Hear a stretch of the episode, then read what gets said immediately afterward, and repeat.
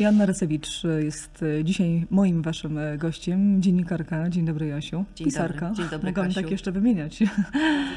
Nie pisarka, bardziej nie? Jeśli już to autorka książek. O, wiesz, autorka pisarzem książek. Do pisarza trzeba moim zdaniem jeszcze dorosnąć. Ja nie opisuję, wiesz, fikcji, wyłącznie fakty. A podoba mi się to właśnie to, co powiedziałaś, bo to też przemawia taka trochę skromność, chociaż nie napisałaś jednej książki. Wiesz, ja też nie lubię, jak ktoś mi przedstawia pisarka, bo akurat napisałam tylko jedną, ale wiesz jak to jest, no absolutnie pisarzem to się nie czuję. Ale fabuło za to?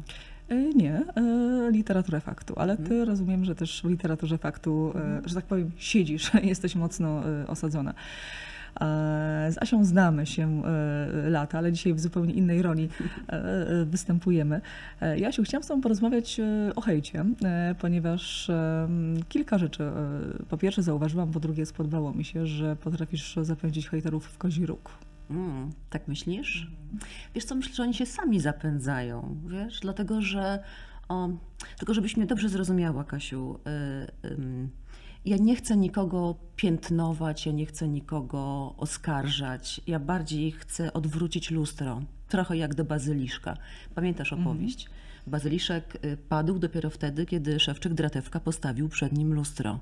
To trochę jak, wiesz, w tym słynnym, teatralnym, z kogo się śmiejecie, sami z siebie się śmiejecie, kogo wyśmiewacie, kogo hejtujecie, samych siebie.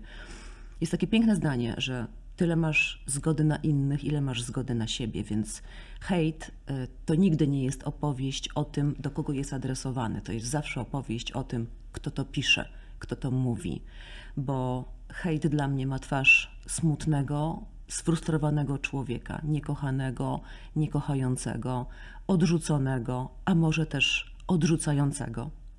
To już przeszłaś do końcówki, chciałam rozłożyć ten hejt i chciałaś trochę na czynniki pierwsze. Że to na puentę się bardziej nadaje, tak? Proszę do kolejnego. Puentę też mam, ale jeśli mówisz o tym zapędzaniu w kozi róg, to przypomina mi się taka pani Iwona, wiesz, która napisała pod jednym z moich zdjęć, że Racewicz wyglądała kiedyś pięknie, a teraz jak maszkara. Odezwała się inna pani, która napisała, dlaczego pani Iwono tak pani pisze, przecież to może sprawić pani Joannie przykrość. Na co pani Iwona, bardzo uważnie śledziłam tę korespondencję, a ja zawsze mówię prawdę, a kiedy mam okazję, także w oczy. No więc już włączyłam do tej dyskusji i powiedziałam, skoro tak pani Iwono, to zapraszam na kawę, ja chętnie posłucham, jakąś tam maszkarą. Odpisała, że umawia się tylko z tymi osobami, z którymi chce. Czyli wiesz, trochę tak... Pracowała się. No, chciałam powiedzieć coś mocniejszego, ale ugryzłam się w język.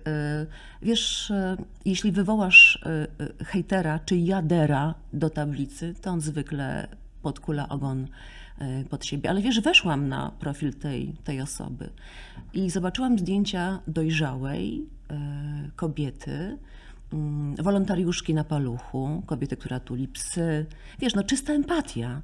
I myślisz sobie, jak ktoś taki może pisać coś, co komuś może sprawić przykrość. Pytanie oczywiście, gdzie jest granica między opinią a hejtem. No tak, a hejtem dlatego tak. Ja to nazwałam jadem. Wiesz, bo to jednak jest stopień niżej. Hejt to jest naprawdę poważna nienawiść. Ale to już była taka konkretna odpowiedź, taki przykład, który mi utkwił w pamięci, ale to też z tego wywołała się duża dyskusja.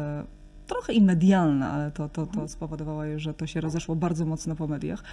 To jak jeden z hejterów też jakiś wpis popełnił dotyczący wyglądu. I napisałaś przewrotnie, znaczy tak, wiesz, tak trochę od niechcenia. Co mam sztucznego? Nie, tak od niechcenia. No, powiedziałaś starość, tak, wiesz, coś tam, tak, to po prostu, żeby coś odpowiedzieć. To się wtedy rozlało, to było parę lat temu i to wtedy poszło i wtedy też myślę, że jakby skierowałaś też trochę uwagę na siebie w kontekście tego, co ludzie piszą i dlaczego to robią, a później publikując te wszystkie informacje. Ale od ciebie to, jeszcze wracając trochę do początku, bo ty się mierzysz już lata z hejtem, jeszcze od katastrofy smoleńskiej. Tak, słyszę o sobie czasem albo czytam, że nie wiem, na ile mocno mogę się wyrażać i na ile dokładnie mogę cytować. Mogę? Pewnie. Na pewno. Ty, suko smoleńska, wolałabym czy wolałbym, żebyś zdechła, idź leżeć obok mężusia, albo gryź ziemię razem z nim, albo współczuję temu biednemu Bachorowi, to moim synu, że ma taką... No i tu bardzo mocne słowo poje, mamę. Na to słowo się jednak nie odważy, to mi nie przejdzie przez gardło. Te wszystkie suki smoleńskie, wiesz, ja też hejt bardzo często spotykałam, czy hejterów, o tak, bo oni jednak byli, wiesz, to zastanawiające, w swojej własnej postaci figuratywnej, fizycznej. Na cmentarzu, właśnie przy grobie mojego męża, przy Alei K2, to swoją drogą tak w odniesieniu do twojej książki, takie moje osobiste Himalaje. I nawet niedawno, podczas ostatniej rocznicy, kiedy poszliśmy z Igorem późno, żeby już nikogo nie spotkać, żeby być pewnym, że będzie święty spokój, że już te wszystkie wieńce będą położone. Ja zresztą prosiłam, żeby nie zasypywać grobu aż tak, żeby zostawić chociaż mały skrawek miejsca dla nas na jedną symboliczną różę. Bo tak naprawdę to o symbol chodzi, a nie o zastaw się, a postaw się, nie o kto cięższy wieniec rzuci na kamień. I stał przy grobie starszy pan. O, pani Racewicz, powiedział, czekałem na panią. I wiesz, pomyślałam sobie, że może po to, żeby powiedzieć, że no, przykro mu jest z nami i tak dalej. A on zaczął na mnie krzyczeć, że jestem niewdzięczna, bo napisałam na swoich mediach społecznościowych, że proszę właśnie o zostawienie tego skrawka miejsca na płycie dla nas, dla naszej białej, symbolicznej róży. Zaczął krzyczeć, że co ty sobie myślisz, głupia kretynko, przecież to jest pamięć, jak śmiesz tak mówić o prezydencie, o premierze i tak dalej, i tak dalej. Zrobiło się zbiegowisko. Mój syn to bardzo ciężko przeżył.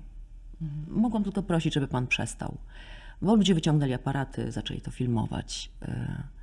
Czy to hejt, czy wyrażanie swojej opinii, czy jakiś rodzaj hejt parku do oceny twojej i twoich widzów?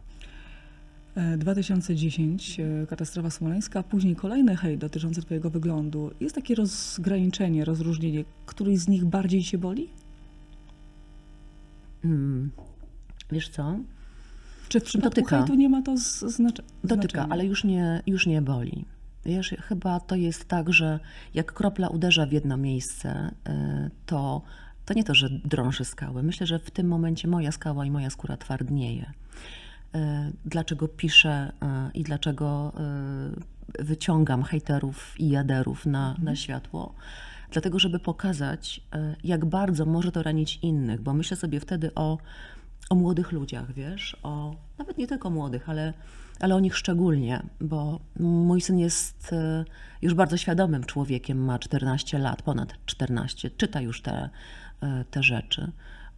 To wszystko czytają zresztą jego koledzy, nawet nie chodzi o mnie, ale też o to okrucieństwo, na które jest przyzwolenie w ogóle w przestrzeni publicznej, na obrażanie się wzajemne, na ocenianie się wzajemne, wiesz, na rzucanie w siebie inwektywami, jadem, złymi słowami.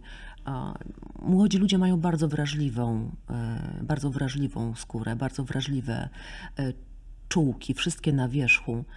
Jak zobaczysz statystyki, one są przerażające, wiele set prób samobójczych w ciągu roku młodych ludzi do 18 roku życia, około 5000 skutecznych, to znaczy, że jest 5000 nowych grobów, bardzo często z powodu tego, że ktoś nie wytrzymał presji nienawiści, bo źle wyglądał, bo był za jakiś, bo był za gruby, za chudy, za mądry, za głupi, za dobrze się uczył, za źle się uczył. Zawsze jest coś nie tak. Bardzo ważnego tematu, bo hejt też infekuje, czyli infekuje też nasze środowisko. Wspomniałaś o swoim synu, dziś 14 lat, ale wcześniej było wiele młodsze i też te opinie musiały docierać. No jednak te dzieci, nie chcę powiedzieć, że od urodzenia, ale od najmłodszych lat siedzą w tym internecie. To nie jest medium im absolutnie obce. Pytanie, no właśnie, musiałaś z nim rozmawiać. Tak, wiesz, za każdym razem tak naprawdę i bardzo spokojnie mu tłumaczyłam. Dokładnie to, co powiedziałam ci na początku, że te wszystkie wpisy to jest świadectwo o tych, którzy je wpisują, a nie dowód tego, jaka ja jestem. Bo jaka ja jestem, wiem ja, wiedzą moi bliscy. Wie on jako syn.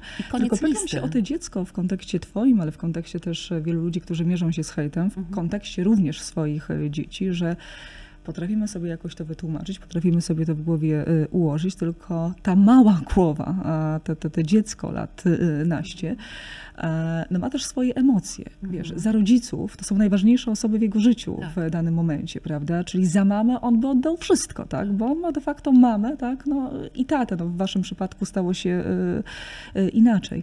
Więc to muszą być też niewyobrażalne emocje. Wiesz, podczas tej ostatniej sytuacji, o której ci opowiedziałam, tego 10 kwietnia, on stał obok mnie.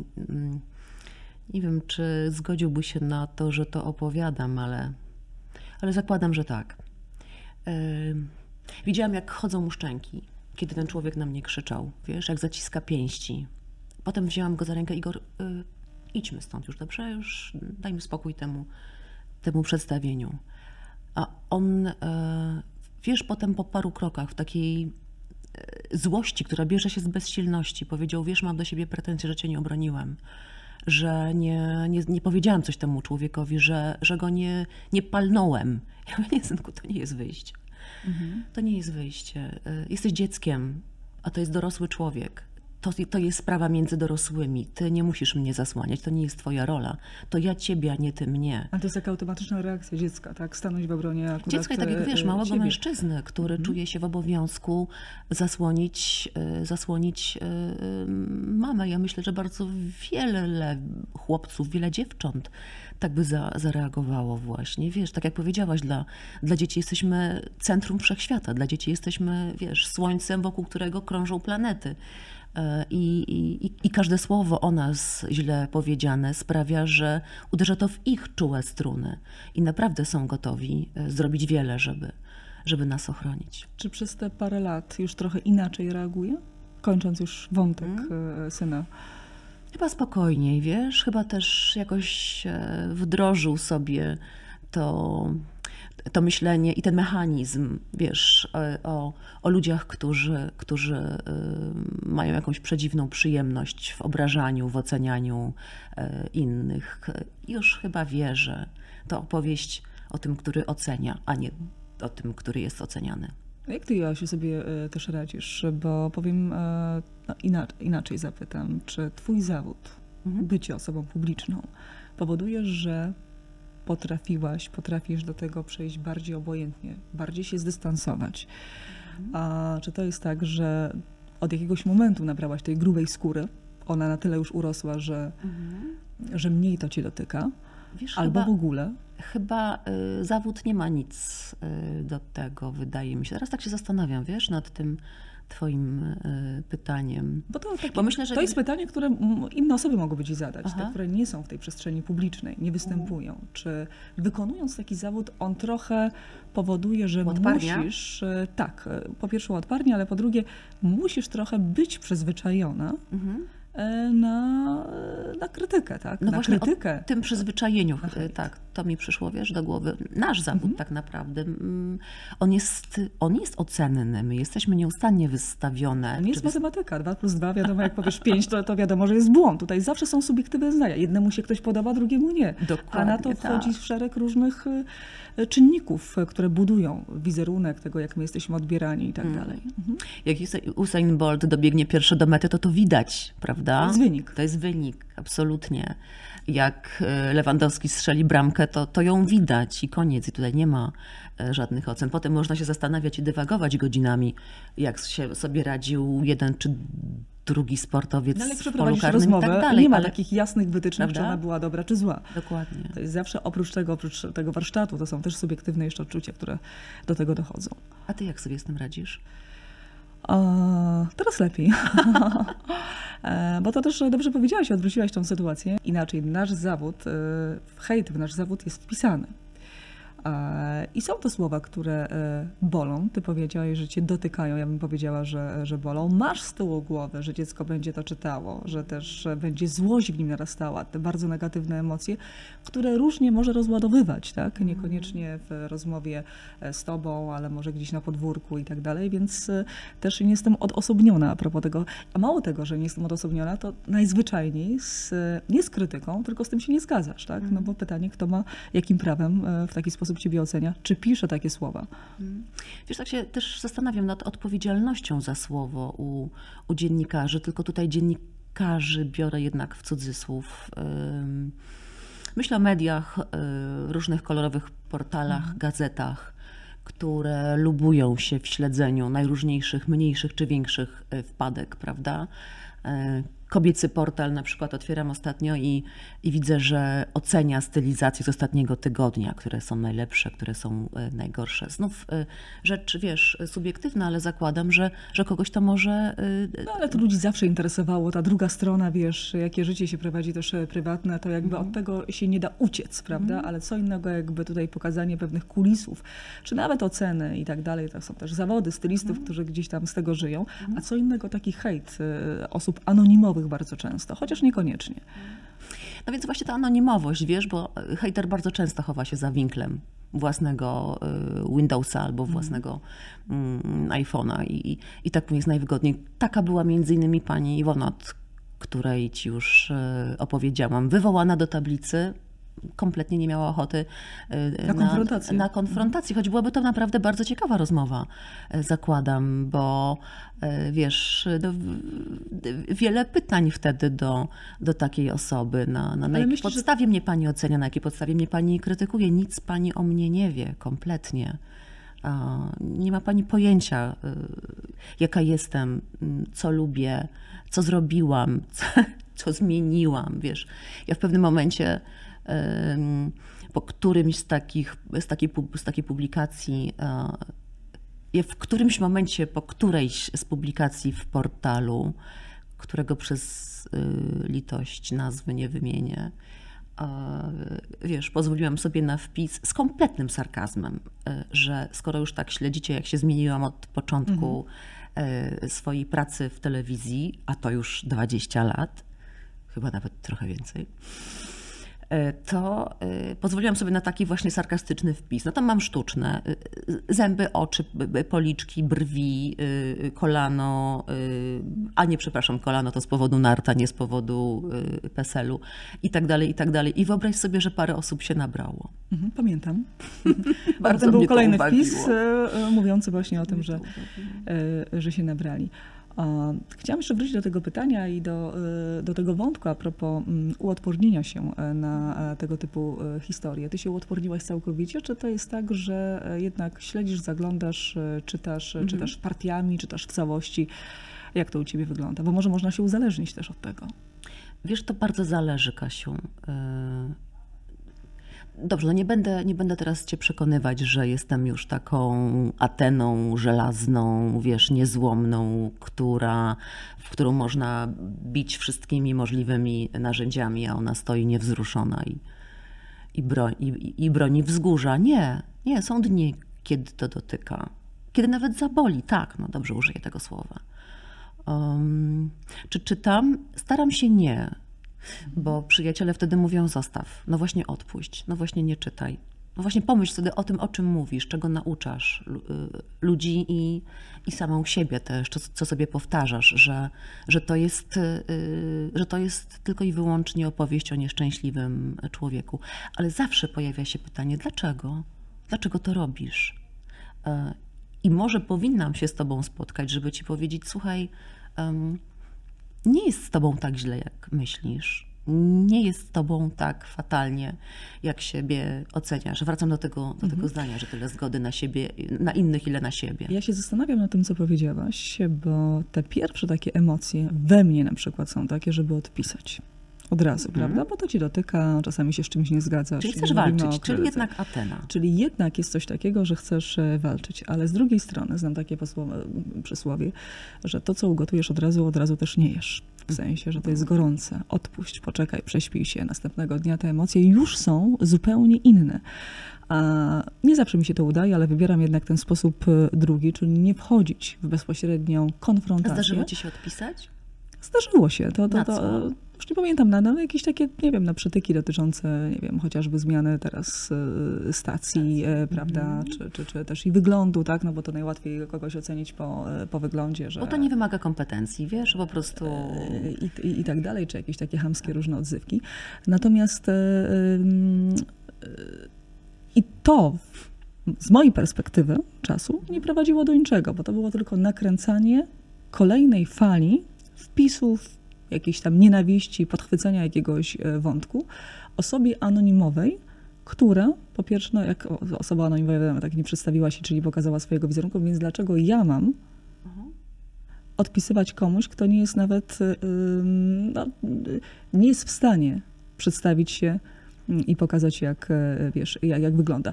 Ale teorie są różne. Nie mówię, że ta moja jest skuteczna. To jest jeszcze jedna taka, skoro ty mówisz o tym powiedzeniu, żeby nie jeść od razu tego, co się ugotuje, bo gorące, to jest też takie, które pewnie buddyjskie, jak znam życie, bo tak to mi brzmi, że rośnie to, co podlewasz, że rośnie to, co karmisz. To jest taka przypowieść, przypomina mi się, wiesz, o starym indiańskim wodzu, do którego przychodzi młody chłopiec, a on mu tłumaczy, ten wódz, że każdy ma w sobie dwa wilki, tego dobrego i tego złego. A który z nich, pyta ten mały chłopiec, wygrywa? A wódz mówi, ten, którego karmisz. I właściwie tu można postawić kropkę, bo wiesz, okrucieństwo i przemoc zaczyna się od słowa. Teraz ja użyję, wiesz, celowo bardzo, bardzo mocnego porównania, ale chcę go użyć, bo jak sobie przypomnimy, jak zaczęła się wojna, którą Rosja wypowiedziała Ukrainie, a właściwie Putin wypowiedział Ukrainie, to ona zaczęła się od słów, od mówienia o Ukrainie, że to bękart rozpadu Związku Sowieckiego, od mówienia, że to państwo sezonowe, że to banda faszystów i nazistów i trzeba ich zdeptać mocnym rosyjskim butem, żeby znów była Wielka Rosja. I jakoś świat tego, wiesz, nie zauważył. A potem ta kula śniegowa stawała się coraz większa. Był 2014 i znowu właściwie prawie nic, aż teraz mamy prawie rok wojny. Albo nie chciał zauważyć, nie tyle, że nie zauważył, ile nie chciał zauważyć. Napisałaś książkę To nie kraj, to ludzie, opisując i zderzając się z tą falą emocji na granicy polsko-ukraińskiej. Czy nie masz wrażenia, że odpowiadając jeszcze bardziej ich nakręcasz? No to jak ze stukaniem prętem w klatkę, gdzie siedzi wściekłe zwierzę. Tak, to właśnie. A jak pokazujesz działa. Te wiadomości? Zakreślone w kółku. Aha. To mi się dostajesz reakcję zwrotną od nich też? Od autorów nigdy, wiesz? Od autorów nigdy. Czyli to jest może to zapędzenie. A wiesz, wręcz przeciwnie, słuchaj, nawet napisał do mnie jakiś prawnik, który bardzo mnie ostrzegł, mówiąc, że w ten sposób upubliczniam wizerunek osoby prywatnej i mogę być pociągnięta do odpowiedzialności. Co mi przypomina z kolei sytuację, wiesz, z włamaniem do mojego domu, kiedy pokazałam zdjęcia z monitoringu obydwu włamywaczy z apelem ktokolwiek widział, ktokolwiek wie. I odezwał się do mnie komendant właściwego posterunku z takim uprzejmą prośbą: pani Jasiu, prosimy o skasowanie, bo to jest domniemanie, bo będzie pani, żartuje pan, czyli ktoś mi wchodzi do mieszkania, a ja nie mogę go postawić przed wizerunkiem, czy nie mogę publicznie jego wizerunku, nie mogę go pokazać, naprawdę? Wiesz, zupełnie odwrócone. Czyli okazuje się, że hejter ma większe prawa niż ty. Prawda? Więc wiesz, ale jest jeszcze jedna droga i ja ją ostatnio wybieram. Jeśli jest taki wpis, który jest ewidentnie chamski, wredny, złośliwy, przepełniony jadem i podłością, to ja po prostu blokuję tę osobę i usuwam. Traktując moje media społecznościowe jako moją przestrzeń. Wiesz, ktoś mi napisał kiedyś, że no dobrze, ale to jest pani, profil jest profilem publicznym i każdy może wejść, każdy może opisać. Mówię, owszem, ale to trochę tak, Kasiu, jakbym robiła otwartą imprezę dla sąsiadów, prawda? Każdy może wejść. napić się wina, zjeść coś pysznego i wyjść. Ale nie jest powiedziane, że może wejść, zrobić mi, nie wiem, defekować na środku salonu i wyjść. Bo to mniej więcej to samo. Ja mogę go wyprosić wtedy, jeśli obraża mnie bądź kogoś z osób do mnie piszących, kogoś, kto zaczyna jakąś dyskusję. Sorry, mówię fora do dwora. Jedno jeszcze zastanowiło mnie to, co powiedziałaś, że zaprosiłaś tą kobietę, Iwonę chyba, tak? Zapamiętałam. Do tego, żeby jednak, żeby się spotkała z tobą i że chętnie o tym porozmawia, żeby cię poznała, nie podjęła tego wyzwania. Zastanawiam się, czy takie osoby są, pomimo to, że ona się wycofała, tak? Ale czy to w ogóle ma też sens w kontekście rozmowy z takimi osobami, bo skutek raczej prawdopodobnie będzie żaden.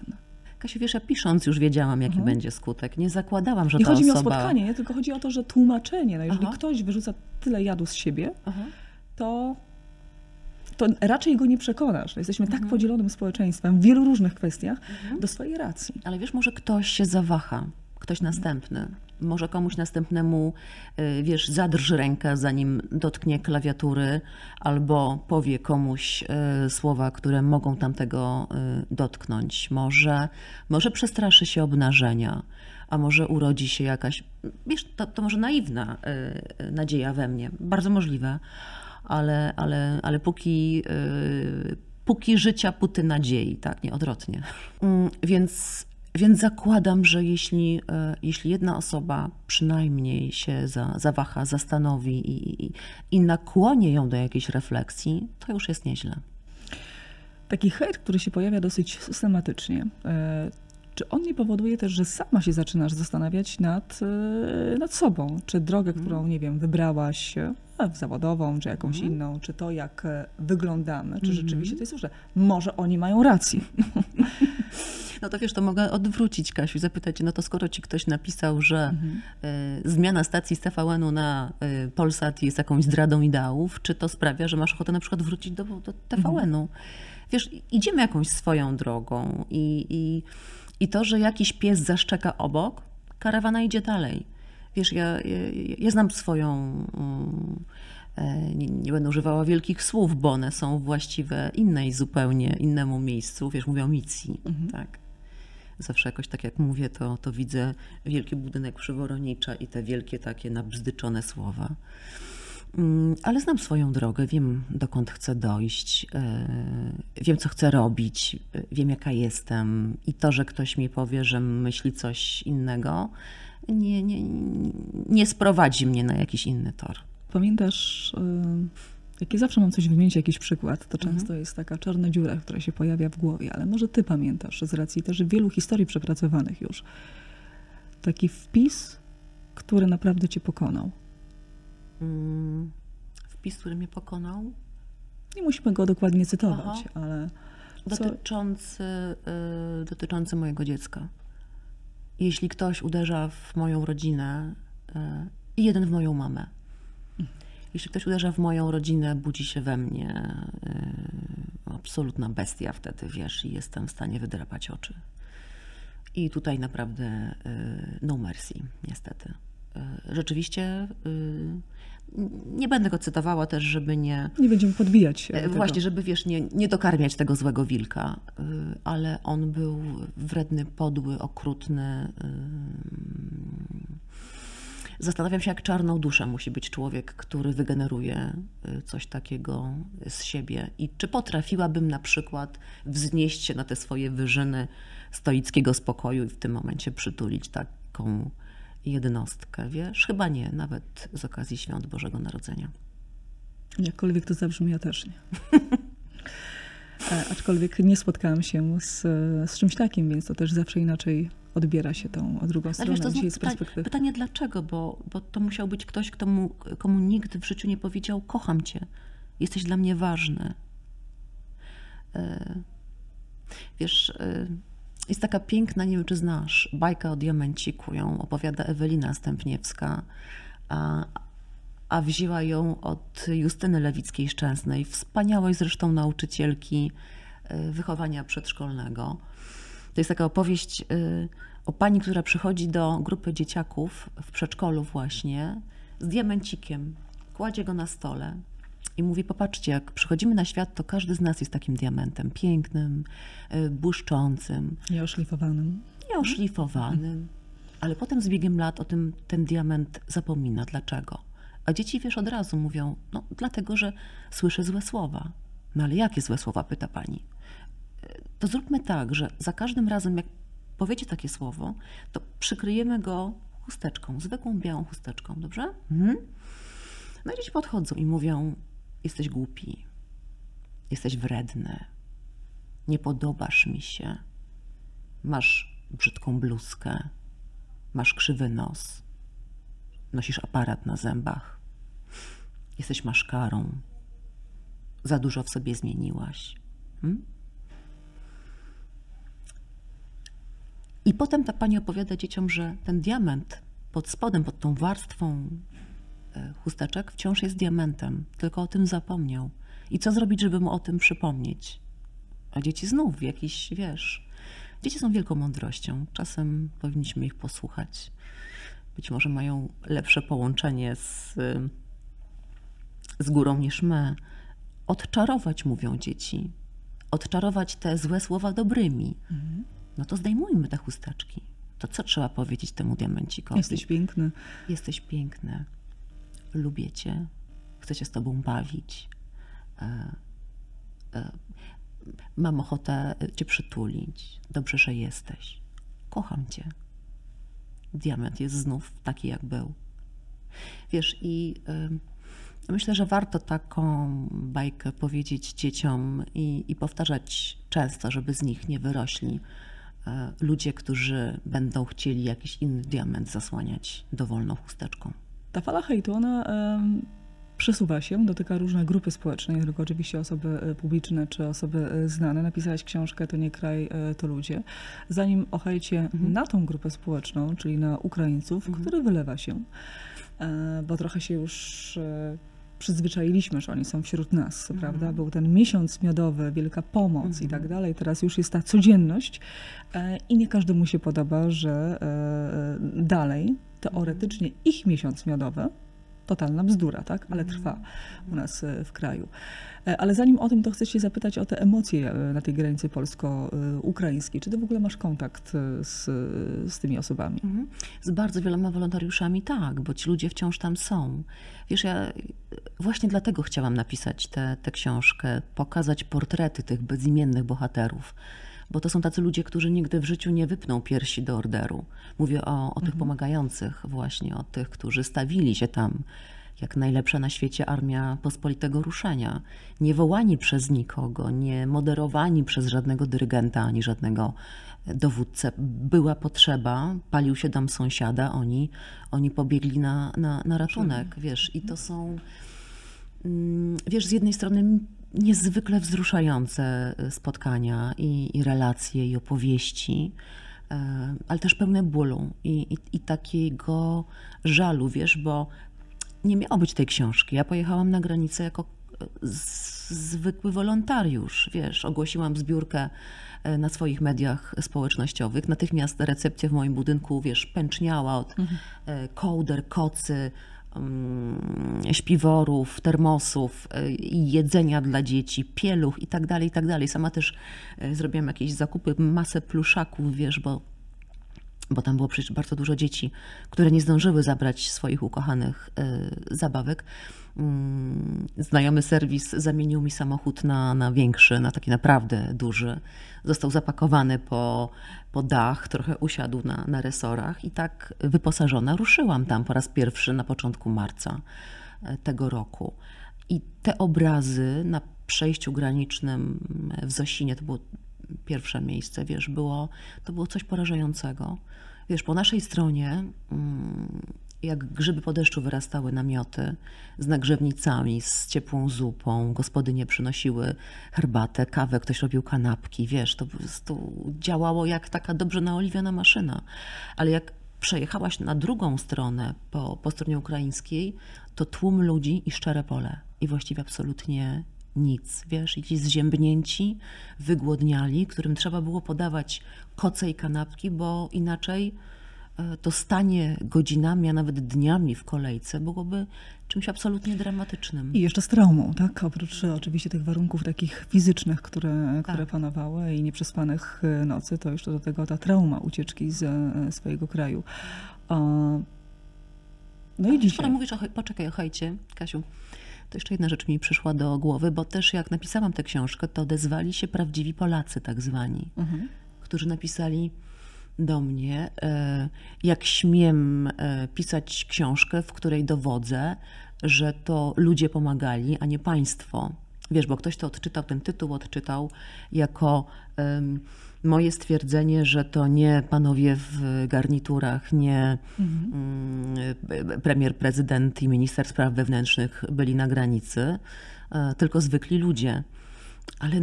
Ale taka jest prawda.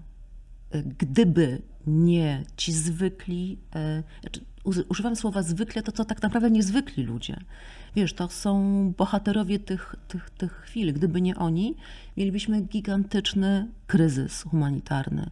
Odezwali się też inni Polacy, którzy mówili, że stawiam pomnik Ukraińcom, a przecież Wołyń. Przecież nie możemy zapomnieć tych krwawych momentów z naszej historii niewyjaśnionej. Takie komentarze też były. To powiem ci, że ty przechodzisz przez tą falę, nie wiem, to nazwać, bo to już może bardziej krytyka niż wprawić, hejt, prawda? Ale na wielu różnych obszarów. A jeżeli ten hejt, znając te opowieści ze swojego doświadczenia, nie z gazet, nie z przekazów, ale z tej granicy polsko-ukraińskiej, czytasz teraz na temat Ukraińców, na temat tego, dlaczego dalej są w tej Polsce, dlaczego dalej im pomagamy w taki inny sposób, to co w tobie się budzi?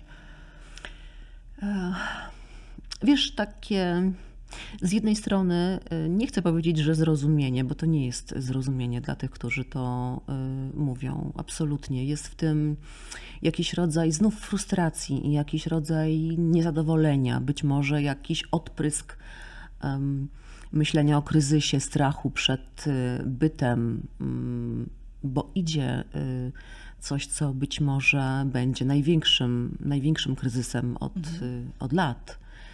Być może jakiś strach, wiesz, tam gdzie rozum śpi, tam się budzą demony, więc może jest to taki mechanizm, ale też znów dlatego napisałam tę książkę i dlatego każdy, kto się z nią spotka, myśli sobie i takie relacje do mnie dochodzą, napisała do mnie pani Krystyna bodaj. Wie pani, ja już w pewnym momencie miałam dosyć tych Ukraińców, ale poczytałam o tej matce, którą pani opisała, o tej, która nie doniosła swojego noworodka żywego przez granicę. To maleństwo, mimo że ona go chroniła pod kurtką, nie przetrwało. Jest w tej książce taka dramatyczna scena, kiedy ona się o tym przekonuje i więc wiesz, trochę żeby obudzić serca, trochę żebyśmy nie zobojętnieli, trochę żebyśmy też mieli taką świadomość, że ci ludzie wciąż potrzebują naszej pomocy. Oczywiście pojawiają się postawy roszczeniowe, oczywiście wielu z nas widzi świetne samochody na ukraińskich numerach rejestracyjnych. Tak, prawda? Znam taką historię kobiety, która przyjechała do Polski, oczywiście z Ukrainy, w tym, może nie w tym pierwszym takim, w pierwszych miesiącach po rozpoczęciu tej wojny. I oczywiście przyjechała świetnym samochodem, ubrana w świetne markowe rzeczy, wytykana wręcz w mniejszej miejscowości, czy mniejszej, w mniejszej miejscowości wytykana wręcz, jak to jest, że ona tutaj jest tak ekskluzywna, tak, a potrzebuje pomocy. Tylko wszystko to, co miała, to było tylko to, czyli ten drogi samochód plus te rzeczy w torbach, bo dom zbombardowany, drugi gdzieś dom, który obok stał, czy jakieś mieszkanie, pamiętam, to było, to też zbombardowane. I przyjechałaś dzieckiem bez innych jakichś tam możliwości. Więc ta perspektywa zupełnie się zmienia, jak znasz od podszewki ten los. Jak znasz historię. No więc dlatego mówię, nie oceniaj, żeby nie być oceniany. Nie oceniaj, bo nie znasz całej prawdy. To jest, wiesz, zawsze o tym myślę, kiedy to taka uważność na życie, wiesz, kiedy czasem na przykład spieszę się i mam ochotę użyć klaksonu, bo ktoś przede mną ociąga się z ruszeniem na światłach na przykład, albo zbyt długo wyjeżdża z miejsca parkingowego, ale zawsze wtedy myślę sobie i tak pilnuję tego myślenia, a może to ktoś, kto zasłabł, a może to ktoś, kto ma gorszy dzień, a może to ktoś, komu stała się krzywda, może to ktoś, kto właśnie łyka łzy, więc nie zbawi nas pół sekundy, nie poczujemy się lepiej, jak nazwiemy tę osobę w tym drogim samochodzie, wiesz, wredną babą, która przyjechała i się panoszy, prawda? Nie staniemy się od tego lepszymi ludźmi. A nie bez przyczyny też zaprosiłam ciebie, bo jesteśmy w takim okresie dość specyficznym, wiesz, przedświątecznym. My lubimy przed świętami rozmawiać się, co powinniśmy zmienić w sobie, jakie mamy nowe postanowienia, tylko czasami te święta mijają bardzo często i z tych postanowień też niewiele wynika, ale gdzieś ta refleksja powinna pewnie się pojawić i mam nadzieję, że też, że ona się pojawi. A wracając jeszcze do samego hejtu, bez względu czy to jest hejt, który wylewa się na Ukraińców, czy na inne grupy, czy też na siebie, ale chcę zapytać o ciebie. Czy to jest tak, że inaczej, zdarzało ci się płakać? Tak. Mhm. Pytam o to, bo na zewnątrz, chociażby po tym, jak odpisujesz niektórym, wydajesz się twarda. Twarda baba, nie? I ten pancerz, który mamy na zewnątrz, to niekoniecznie jest ta sama Joasia w środowisku swoim, zamkniętym. Wiesz, Kasiu, każdy z nas ma taki, pewnie ty też, na 100%, wiem, bo jesteś wrażliwą, empatyczną kobietą, ma taki moment, taką przestrzeń miękkiej duszy, kiedy ten sztylet dokładnie w to miejsce trafi, a może trafi z większą częstotliwością, może będzie kolejnym, tym, który przechyla szalę tą kroplą, o którą jest za dużo, to wtedy tak, no, zaciskasz pięści, albo to wtedy ze złości, albo chowasz głowę w poduszkę i płaczesz i myślisz sobie, dlaczego świat jest taki zły i okrutny. Tylko użalanie się nad sobą, wiesz, łzy są oczyszczające, to ci powie każdy psychoterapeuta, ale tkwić w nich? Nie. Pytanie może być inne, dlaczego akurat ja? A dlaczego nie? A dlaczego nie? Bo jesteś na widelcu, bo jesteś w zasięgu wzroku, bo to łatwe powiedzieć, wiesz, jak się zmieniła, co sobie i tak dalej. Wiesz, ocena wyglądu drugiej osoby nie wymaga żadnej kompetencji, nie wymaga żadnych studiów uniwersyteckich. Ja zawsze wtedy namawiam, powiedz coś o mojej książce, jednej, drugiej, trzeciej, czwartej. Pogadaj ze mną o ostatnim programie, pomów ze mną o kryzysie w Ukrainie, pomów ze mną o paru innych rzeczach. Jakby spotkajmy się na innym polu, spotkajmy się na polu merytorycznym, a nie tylko, wiesz, obrażania się wzajemnego i kto jak wygląda. Żadna mecyja napisać jest pani maszkarą. Aha. Ale mam takie wrażenie, wiem, że ty się ze mną zgodzisz, że są takie osoby publiczne, które częściej poddawane są takiemu hejtowi, bez względu na to, co zrobią, jak wyglądają, po prostu z automatu to idzie. Nie wiem, na czym to polega. I takie osoby, gdzie im wybaczymy wszystko. Pytanie do dobrego socjologa, wiesz? Ale też tak sobie myślę, że hejt bardzo często jest hejtem kobiecym, że najczęściej piszą kobiety. I to jest zastanawiające, wiesz? A to ci bardziej boli, jak pisze kobieta, mężczyzna? Wiesz, czy bardziej, czy mniej. Ja znów znam mechanizm, bo to jest, świetnie o tym napisała Paulina Młynarska w swojej książce, to jest taki zbiór felietonów, Okrutna jak Polka, gdzie wywodzi zresztą świetnie, skąd się taki hejt bierze, sięgając i też patriarchat, bo on tak naprawdę wynika z tego myślenia, z takiej dominacji mężczyzn. A my kobiety jakoś w przedziwny sposób chcemy być po stronie silniejszego, dlatego mówimy językiem mężczyzn, tak. Dlatego tak bardzo pilnujemy, żeby żadna z nas nie wyrosła ponad poziom. To tak jakby być jednocześnie więźniarką i strażnikiem w tym samym łagrze, wiesz. Podłe to jest rzeczywiście i myślę sobie, że Za często mówię, myślę sobie. Ale taka refleksja, że wiesz, że warto siebie łapać na takich myślach, bo ten bez winy, wiesz, kto rzuci kamieniem, więc myślę, że każda z nas gdzieś ma taką przestrzeń. Jakie, Asiu, twoje święta wyglądają? To będą święta z przyjaciółmi naszymi. Z takich organizacyjnych powodów w tym roku nie możemy pojechać do moich rodziców. Wiesz, i zawsze jest nostalgicznie, bo u nas to puste miejsce przy stole zawsze jest jakoś inaczej zajęte. 12 lat. Czas leczy rany? Nie. Uczy z nimi żyć, ale nie leczy. Co byś powiedziała hejterom? Jako życzenie, może złóżmy im jakieś życzenia. Co bym powiedziała hejterom? Drogie panie, drodzy panowie, wysyłam wam mnóstwo dobrej energii i chcę wam powiedzieć, że mimo wszystko chcę was lubić, bo może nikt wam takich słów dawno nie powiedział i nikt takiej dobrej energii wam nie wysłał, niezależnie co o mnie myślicie. Bądźcie szczęśliwi, uśmiechajcie się do siebie i popatrzcie na świat jako miejsce, które jest cudem, a nie problemem. I tak samo na innych, i tak samo na siebie. Dobra puenta. Teraz mamy puentę naszej rozmowy.